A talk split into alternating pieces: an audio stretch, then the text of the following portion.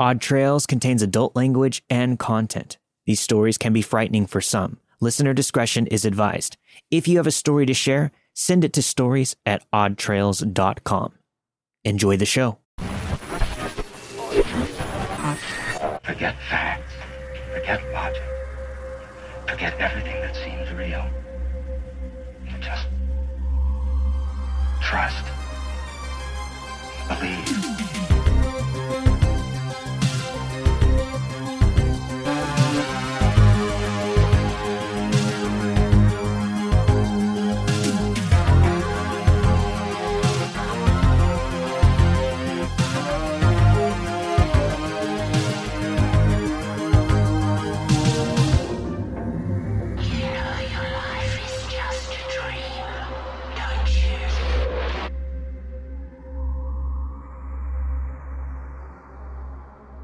In college, I dated a guy named Todd. He was nice at first, a lot of love bombing, while slowly kicking a chair out from beneath me, willing me to sink lower and lower. He was a strange guy who turned out to be violent and abusive. He slut shamed me for not being a virgin when we met. He worshipped his ex girlfriend and always made me feel worthless. I've always had low self esteem, and this was back in the 1980s when women weren't as empowered as they are today. Now there's sisterhood. Back then, you were pretty much on your own. Todd was a very jealous man, though I gave him no reason to be. He would say things like he had me followed from school or work or wherever, and that I'd better not even look at another man. He told me that he would literally kill me and put my body in a vat of acid so that no one would ever find me. He was a power lifter and may have been on steroids, though he denied it. Eventually, I got up the courage to break up with him. Man, it was liberating. Todd's best friend was Jim. Jim and I had been friendly while I was dating Todd, and after the breakup, we grew closer and our friendship developed into love. Six weeks after our first date, we got married. Todd was so pissed off. He felt betrayed by us. He was very angry and very bitter. Over the years, Todd would call out of the blue and make rude remarks about my appearance. He would also say things like, You know, a real woman could carry a baby to term. This hurt. I lost four babies to miscarriage. There was no caller ID back then, so if the phone rang, you actually had to pick it up and talk to the caller. He usually called around mine and Jim's anniversary or his birthday or other dates only significant to him. He'd try to guilt me or shame me for different things, and for the first few years, it really did affect me. But after a while, I was over it, and him. Several homes and phone numbers changed, and I stopped hearing from him. He disappeared off of the map from me, and it was great. After several years, Jim and I divorced, but remained extremely close friends and even live together now. So many years later, social media happened. I was proactive and blocked several people I never wanted to hear from. As he hadn't been on my mind in years, I didn't even think of blocking him. Now and then, Jim would ask me to look up some old friend or work acquaintance, and I finally thought of looking up Todd. He didn't have any social media accounts at all, which is weird considering the times. I decided to Google him to see if I could find him so that I could block him from ever contacting me again. That's when I found his obituary. I was stunned and confirmed with Jim that the name and birth date were correct, and the info on findagrave.com confirmed it was him. For the first time in decades, I felt like I could relax and breathe again. I had always been braced for that other shoe to drop, and now it was never going to happen. What a relief. So, one night last year, close to mine and Jim's anniversary date, we were sitting in the living room watching TV. The phone rang. Now, I have phone service through my cable company, so whenever somebody calls, their name and number pop up on the TV screen. Todd's full name and 30 year old phone number popped up. My heart stopped. I couldn't breathe. My body was tingling from the top of my head to the tips of my fingers. That way that you feel when you know somebody is watching you. But you are willing yourself not to acknowledge them or even look their way. I looked at Jim. He looked back at me. We both turned back to the TV to see the name and number again as the phone continued to ring. We both asked each other, Are you seeing this? Is this happening? My phone was in the bedroom, but I was too scared to move and not sure I wanted to answer the phone and talk to whoever or whatever was on the other end of the line. We tried to continue that night as normal, but we couldn't stop thinking about what happened and talking about how weird it was. The next morning, Jim called the funeral home where Todd's funeral was held. He confirmed that it did occur. He was able to talk his way into having them send a copy of the death certificate. It was him in that grave. Jim also called the number that had popped up on the screen the next day and got a recording saying that the number wasn't even in service. So, who or what called? And what did they want to say? I kind of hope I never find out. Todd, let's never meet again.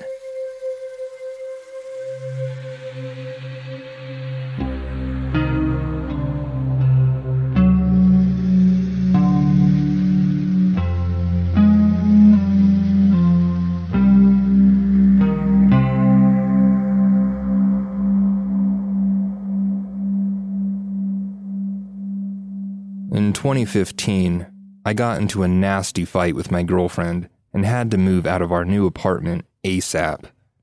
Out of desperation, I sent a message to my cousin Casey that night. I was broke and had nowhere else to go. Our grandmas were sisters, but after they passed, our families didn't remain very close. I'm not in contact with my immediate family, so I rolled the dice with Casey, despite not having seen him for a few years. He replied promptly, simply sending me his address and telling me to drop by whenever.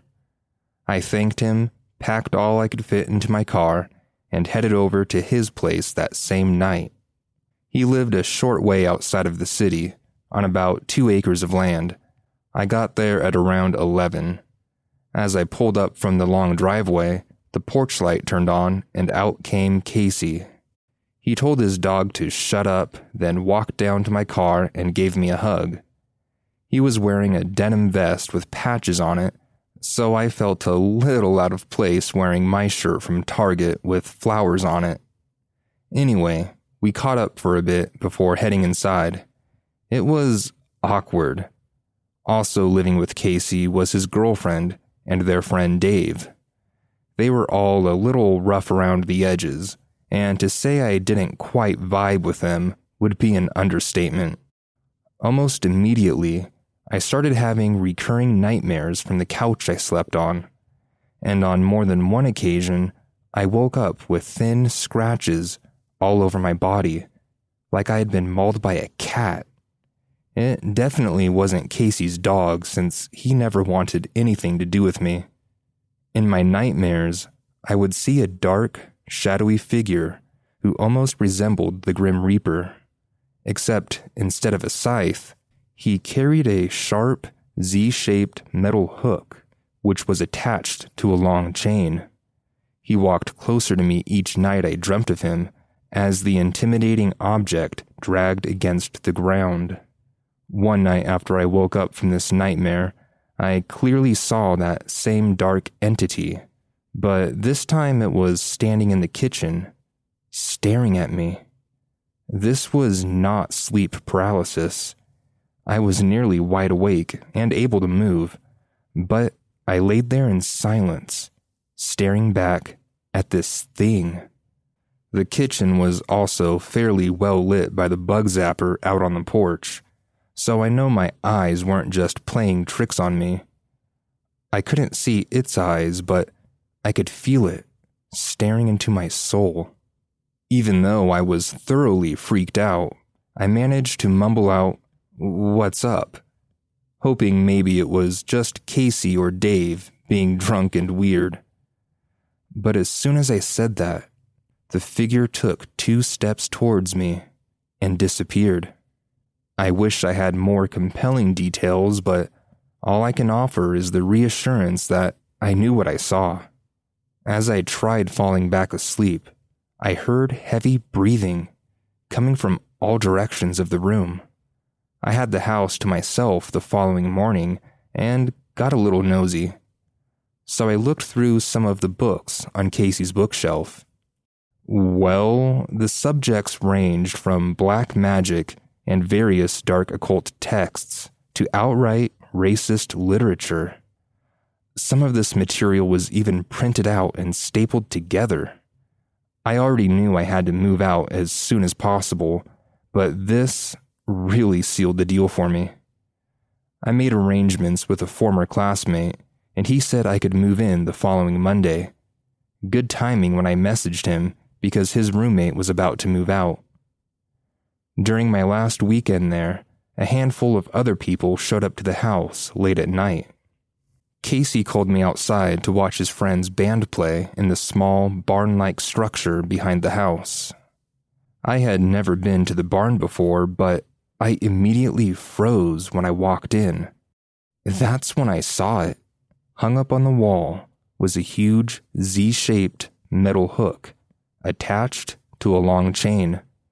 The same object I had only seen before in my nightmares.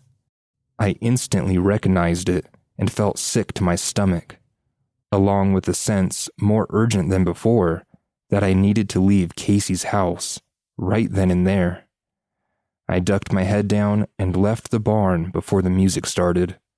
As soon as I got back to the house, I shoved all of my belongings into my car and drove away, with no actual destination. I ended up sleeping in a Walmart parking lot for a couple of nights until my former classmate was ready to take me in. I truly believe my nightmares served as a warning, or perhaps even more alarming, a sinister invitation. Casey, thanks, but no thanks. Let's not meet again.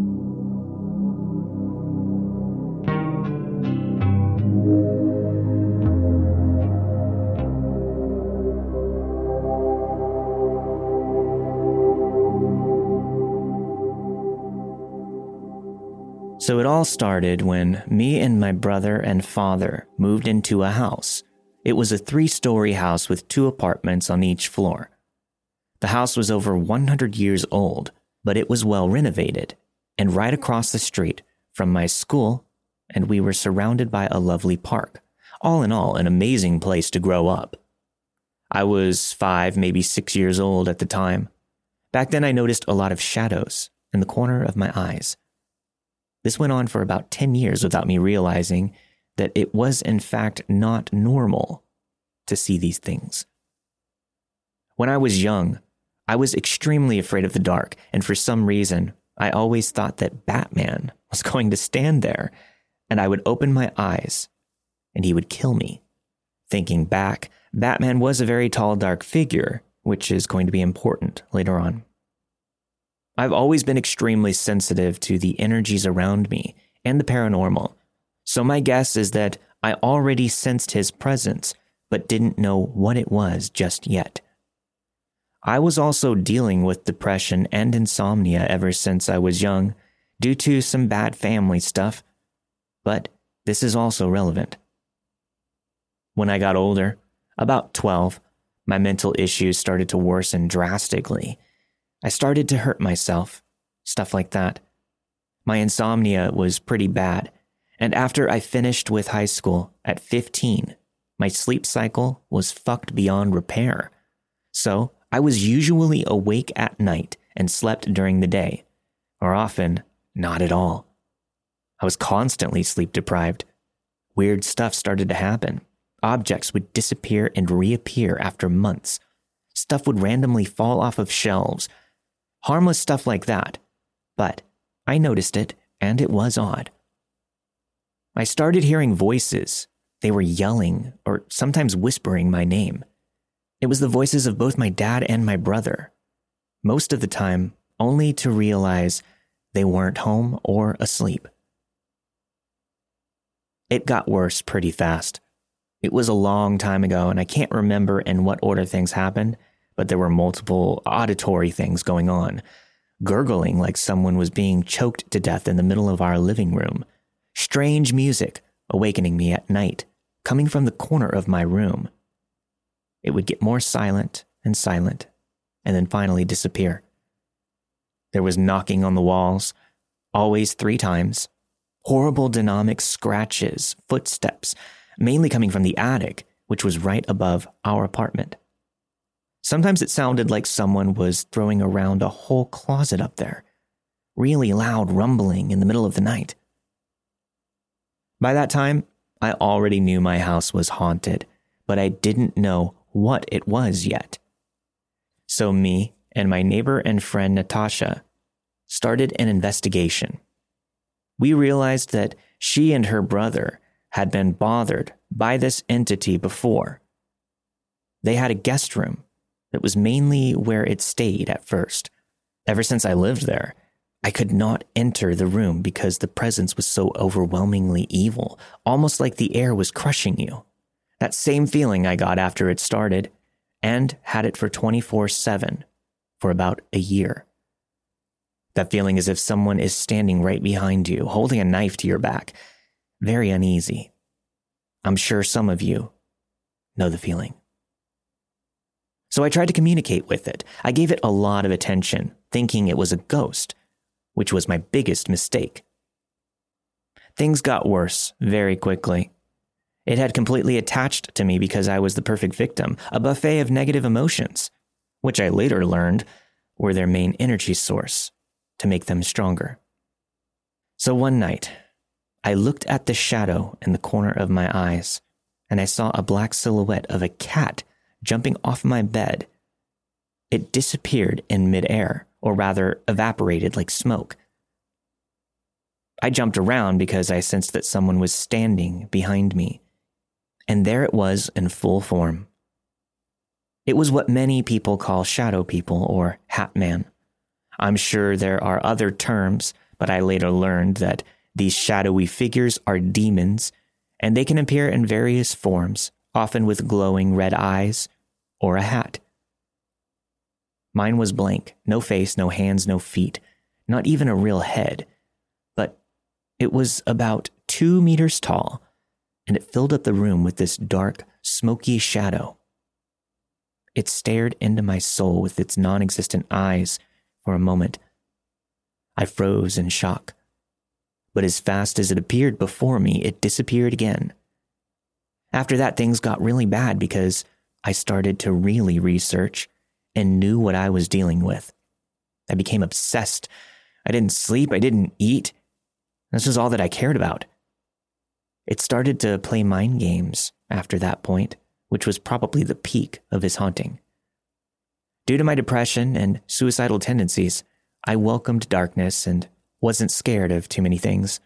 After that night, I almost started to cry when the lights were out or only half on. He knew that and used it against me, shattering a light bulb in our apartment every two days or so.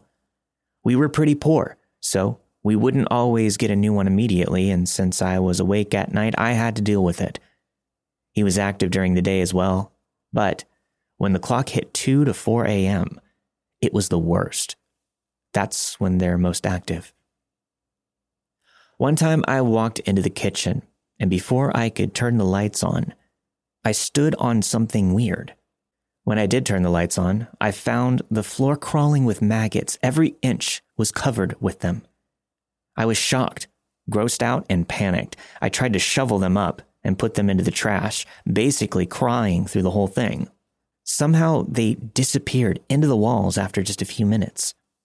There weren't any cracks, which added to my confusion. One time I talked to it all day, just speaking to the air, but I was feeling its presence. I hoped that it would let me sleep late at night. I remember saying something like, I gave you attention all day. I would appreciate it if you would let me sleep now. The energy in the room suddenly got very aggressive, I felt something choking me, This lasted for a few minutes. That was the one and only physical attack I experienced. They generally don't want to physically harm us because it would be counterproductive. They will, however, do it if it helps their grand plan to break us.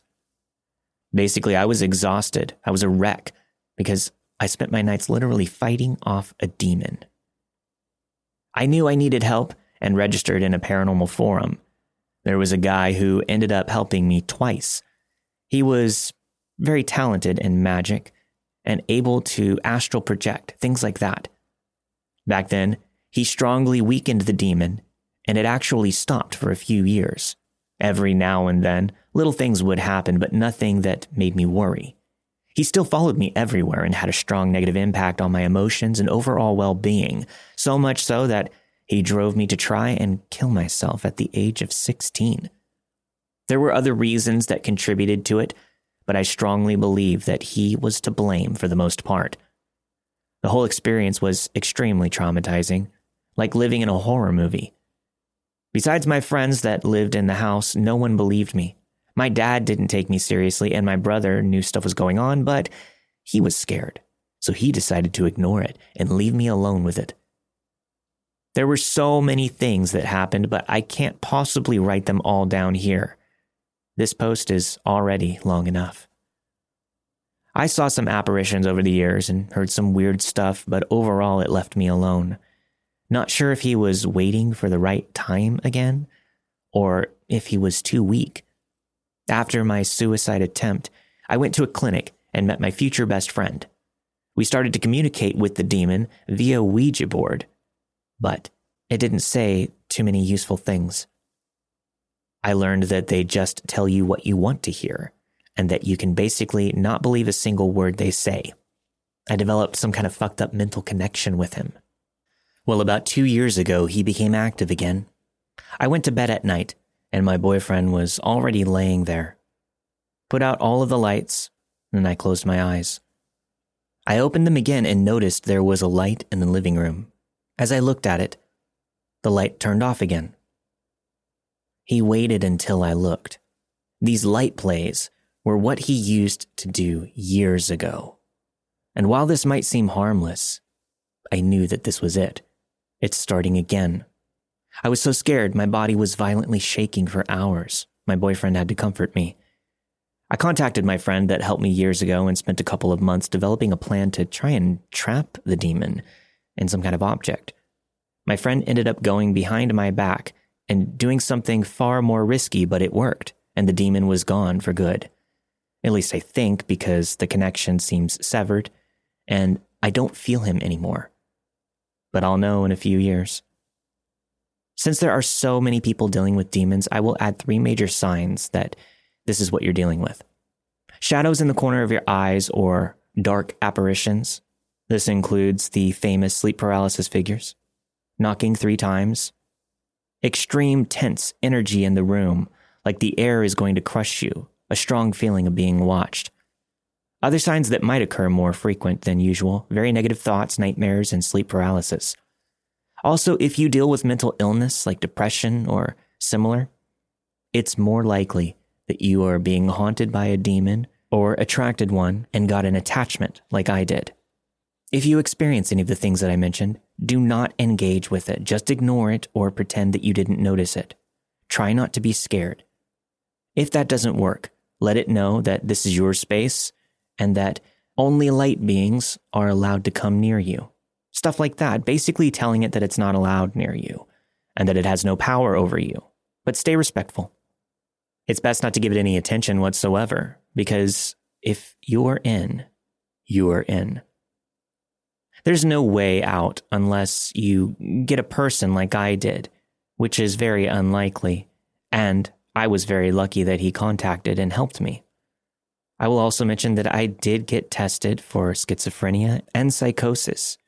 I had and have none of that, and the psychiatrists were kind and speechless about what I told them. I'm happy to answer any questions if you have any and I want to help people out if you're dealing with stuff like this.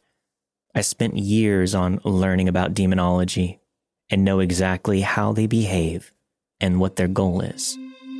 Thanks for listening.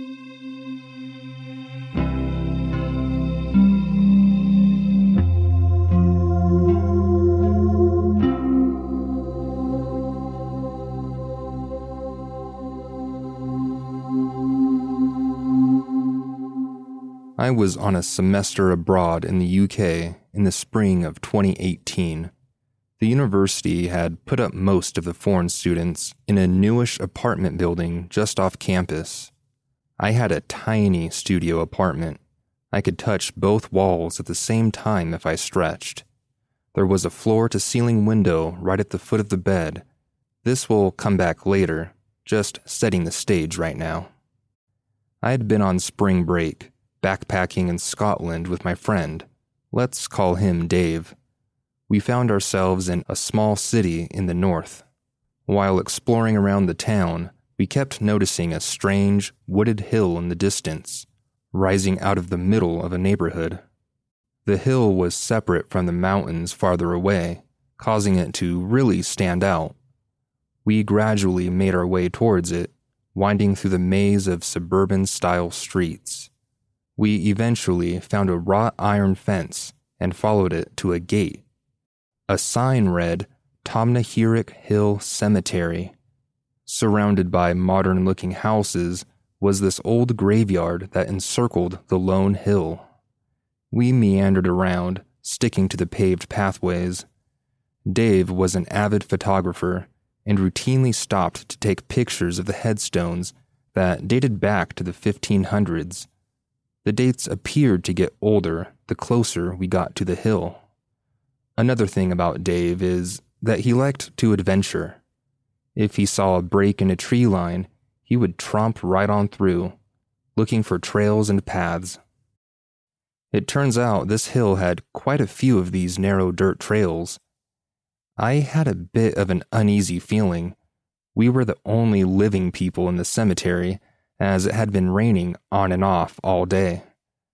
Dave convinced me to follow one of these trails up the hill.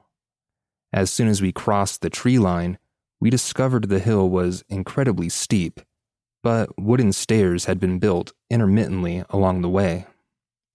At the top of the hill, the cemetery layout was very different and strange. Three straight grassy paths, edged by headstones that sat three deep. Dave had stopped to photograph more headstones. Most of the ones up here were unique compared to the more normal ones around the base of the hill. Arches, stone trees, pillars, etc. I was a good 50 feet ahead of Dave as he stopped to inspect his camera. The rain had paused and it was mostly quiet, just the sounds of birds chirping overhead. I paused to glance back at where Dave was. As I looked forward again and took one step, I very clearly heard a woman's voice whisper loudly into my left ear Liam. My name. Goosebumps ran across my body. It was said as if someone was trying to get my attention, but not wanting Dave to hear. I froze for a moment, my ears pricked up, waiting for another voice. I slowly turned to my left, but found no one. Looking behind me again, I saw Dave still standing way back, looking through the photos on his camera. I managed to keep myself calm as we wandered to the end of the row and made our way back to the middle of the hill. I kept my ears strained the entire time, waiting for another voice, but heard nothing. At the center of the hill was a small dirt parking lot. A dirt road had been cut into the side of the hill, opposite the side we had climbed up. We decided to take the road down. I hadn't mentioned anything to Dave until we were halfway down the hill. I heard a voice up there. Dave just chuckled. He is a massive skeptic. I swear I heard a woman's voice say my name in my left ear.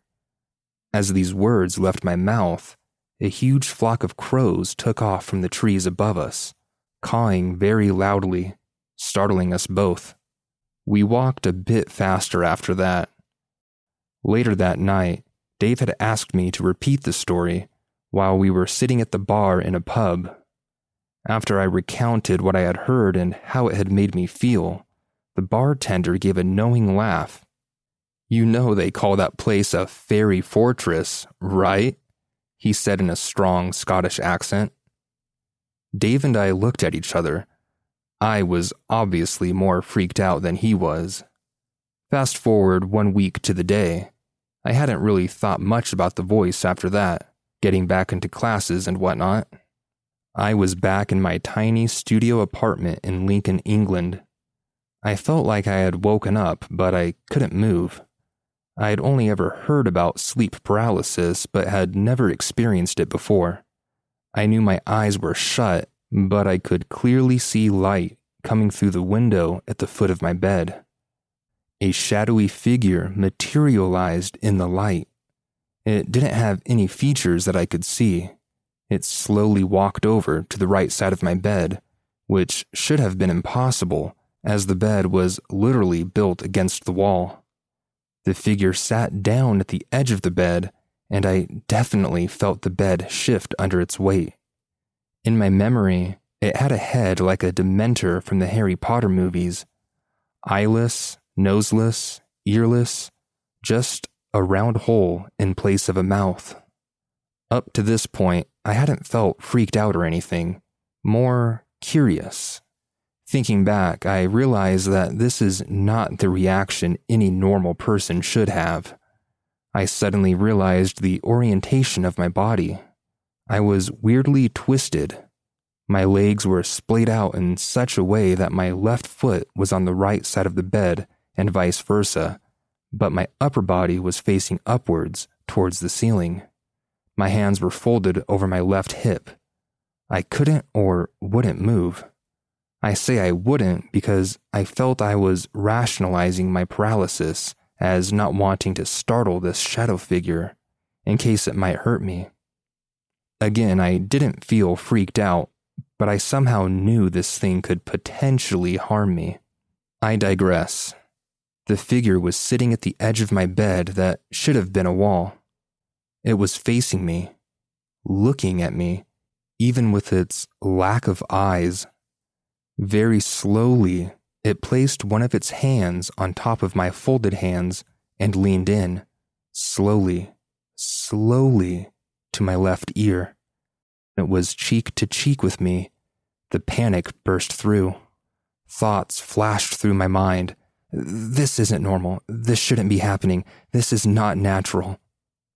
I began to hyperventilate through my clenched teeth, making a kind of hissing sound over and over. The shadow figure jumped like I had startled it, and it quickly got off of me and backed away from my bed, fading into darkness. As soon as it was out of sight, my eyes shot open and I discovered my face was less than an inch from the wall. I was still in the strange, twisted position. It was around three in the morning, and needless to say, I did not sleep for the rest of the night. I'm not sure if this is related, but it is my only other experience with sleep paralysis. I was back home in the US. It was exactly one month to the day after my first sleep paralysis episode. I woke up to a dark room and quickly became aware of a figure standing over me, darker than the darkness of the room. I immediately started panicking, but was unable to move. This figure just stood completely still and looked like a person completely covered by a black bedsheet. Suddenly, the lamp clipped to my headboard clicked on, and the figure instantly vanished with the light. I realized I was the one who turned on the lamp but definitely didn't feel my arm raise over my head to do it. I've had a few paranormal experiences while growing up, but have grown more skeptical as I get older. I consider myself a skeptical believer. These three experiences happened in such a short amount of time that I can't help but connect them. I can't explain why, but I feel that the second figure was a sign that I got away from something I can't really comprehend. Strangely, though, I do wish I could return to that cemetery and see if I have any more experiences.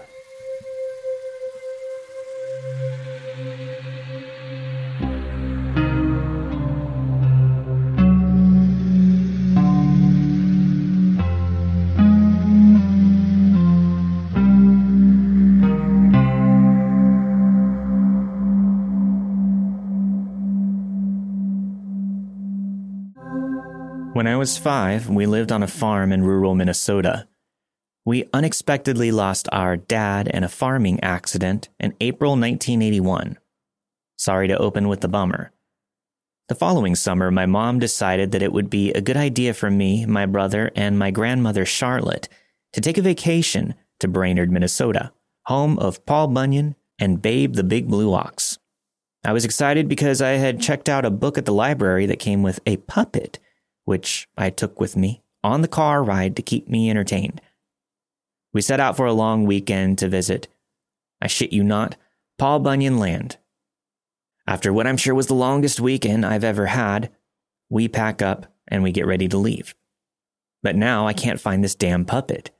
I had checked it out from the library, and I had been told specifically not to lose it. What does a five year old child do when they're told not to do something? They do it anyway. Children are stupid. Anyway, we all tear up the cabin that we had been staying in, but we could not find this fucking puppet anywhere. I'm crushed.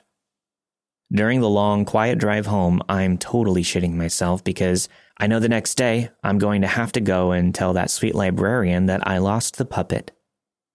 So here comes the weird part. We pull up into our three car garage.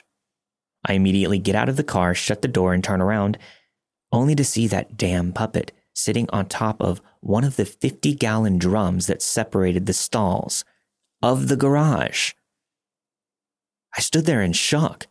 And when everyone came around to see what I was looking at, we all just stood there staring at it. Of course, my mom accused me of playing a prank and being the one to put it there. I told her I didn't. I guess she believed me. Plus, what five year old can pull off that kind of prank? So, what is up with objects disappearing and reappearing? Like, I'm not talking about just losing something, but when there's no sense, something that has just vanished in thin air and it reappears in the most obvious spots where you know that's not where you lost it. Yeah, this isn't. Uh, this isn't like a rare thing that happens. This happens to everybody. I've done some reading on this, and it, it has a name. It's called disappearing object phenomenon. A lot of people try to attribute it to just absent mindedness, which, sure, that could be the case in a lot of situations. I would say most of them, if we're being honest. Yeah.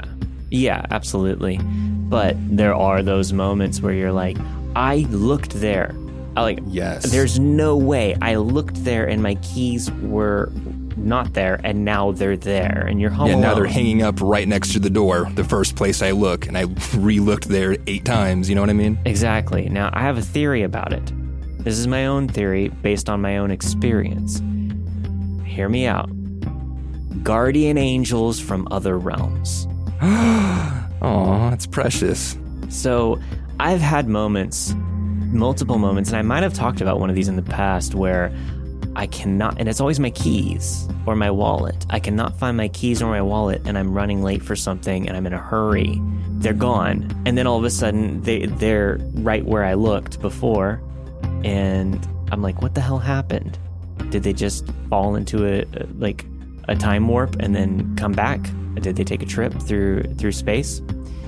and I'll grab the keys, I'll jump back in the car, head out, and there's an accident right down the road. I just missed an accident. Mm. My theory is we have these guardian angels from these other realms that are like looking out for us. So they swipe our keys, swipe our wallet, or do something to to hold us up, Delay us a bit. to yeah. delay us a bit, to to save us from something hmm that's it's just a theory. I have nothing to base it on except for the fact that there's been multiple occasions, specifically with car wrecks with me, where I was late because I couldn't find something. When I finally found it in the most obvious place, I got lucky. I, right on my route. I, that would have been me. So this isn't a disappearing object, but it kind of reminds me of a story I heard of a guy who was running late for work. He worked in New York City in the Twin Towers, and his babysitter was running late. And sure enough, that actually ended up saving his life. That's exactly it. I think that uh, these things happen for a reason. You have to trust your gut hmm uh, with certain things.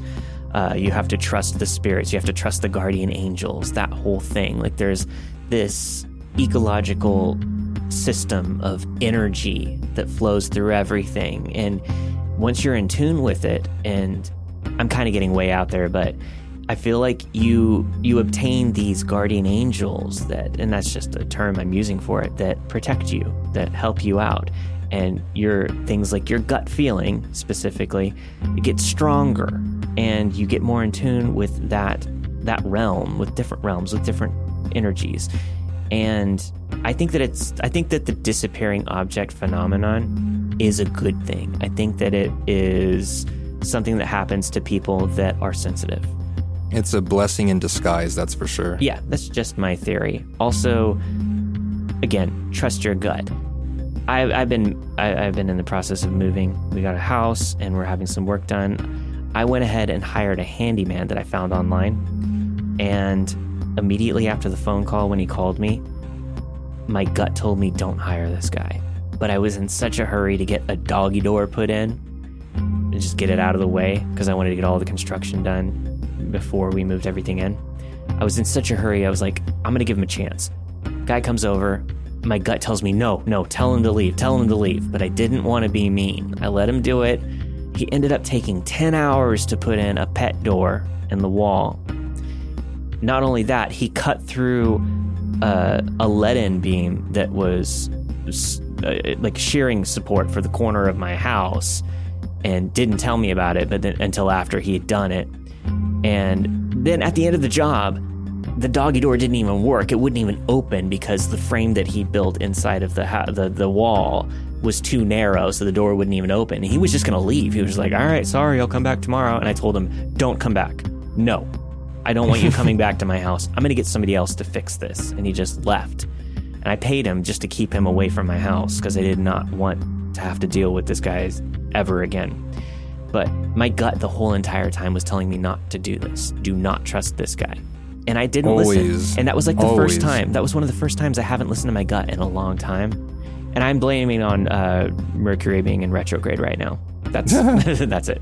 There you go. Yeah, Yeah. always trust your gut. Yeah. Like I know I know you're not too keen on the Myers-Briggs thing, I'm not. but the intuition versus sensing, sensing being what's in front of you and tangible facts and referring back to your previous experiences versus your intuition, which I would just consider your sixth sense, relying on your own gut. Yeah. Um, we're both intuitive people, and I think that explains a lot. I think so too. Yeah. There, I mean, I'm not completely dismissing Myers Briggs. I just don't like it because I feel like it. Uh, Puts you in a box. exactly. Yeah. You to quote me, puts Yeah, you puts I you in a box. Fuck Yeah, we've had the conversation. you know. You know. I love it. Well, if anybody's curious, I'm INFP. Do you remember you are you were ENFJ, but I think now you're INFJ. You got a little more introverted over the years. Yeah. I don't know. I'll, I'll have to do it again. There's no. Yeah. I have no idea what I am now. Fun stuff. Well, we were going to talk about my cool little story with the racist cousin, but I think that might sum it up. Or do you want to touch on it? No, I do want to touch on it. So, yeah, tell me more about that. That I, I should I am I allowed to say it? What it reminds me of? Uh, no, that'd be free promotion for these horrible groups. But Yeah. I wanted to know more, so I've been emailing back and forth with the author, and I wanted to know what sort of group his cousin was involved with, but he didn't have a name or anything like that. However, I did some digging and I found the actual sharp object that he saw. Oh, okay. It turns out that the Z shaped hook is, and I'm gonna mess up the pronunciation here, but it's spelled Wolf's Angel, probably pronounced Wolfsangel, German. Yeah. But what it is, it's an object used in wolf hunting where a piece of meat would be attached to it while the hook hung from a tree. Then poor, unsuspecting wolves would jump up and swallow it, and I'm sure you have some beautiful imagery in your head right now. So it's like wolf fishing. Yeah, exactly. Wow, Yeah. okay. Without the water, yeah. Wolves are one of my favorite animals, top five for Oh, sure. Beautiful. And that reminds me, I have fond memories of reading that book, Lestat the Vampire, and there's like wolf hunting in the beginning of that book, and it's so well written. And uh, that really like that book when I was young made me fall in love with wolves. Hmm They're beautiful. Love them. Yeah. Anyway, the symbol has been used by Nazis and other modern racist groups, which I think explains quite a lot. That's what I was thinking. Yep. Yeah, and it's pretty telling that the author has never seen the object before. Mm-hmm. But if you look it up, you're, you're gonna you can see it for yourself. It's on patches and flags and all this other bullshit that they do. But yeah, wild stuff. Yeah, and uh, just to end things here with that last story, um, puppets are creepy. I've never enjoyed a puppet, yeah, except for Muppets. Muppets are different. Muppets are more like Muppets are Jim Henson's creations that have a life of their own. But like puppets, like puppet shows, sock puppets, uh, that kind of stuff creeps me out. It's like on the level of clowns for me with the. Uh, I was about to say, don't you dare insult clowns, but whatever. I guess we're going there again. yeah, puppets go in the same classification as clowns for me. Wow. Yeah. Anyway, thanks everybody for listening. This week you have heard Phone Call from the Grave by KD, My Cousin Casey by Kameron, Haunted by a Demon for 15 Years by Raised by Spirits, I Believe I Was Followed by a Fairy by Liam, and finally, Teleporting Puppet by Shawn. All of the stories you've heard this week were narrated and produced with the permission of their respective authors. If you have a story to share, make sure you send it to stories at oddtrails.com. And if you want to get access to the ad free versions of all of our episodes at a higher bit rate, head over to patreon.com forward slash oddtrails. And don't forget, finally, check out all of my other podcasts at crypticcountypodcast.com, like Let's Not Meet, a true horror podcast, and the Old Time radio cast. We'll see you all next week. Stay safe. Peace out.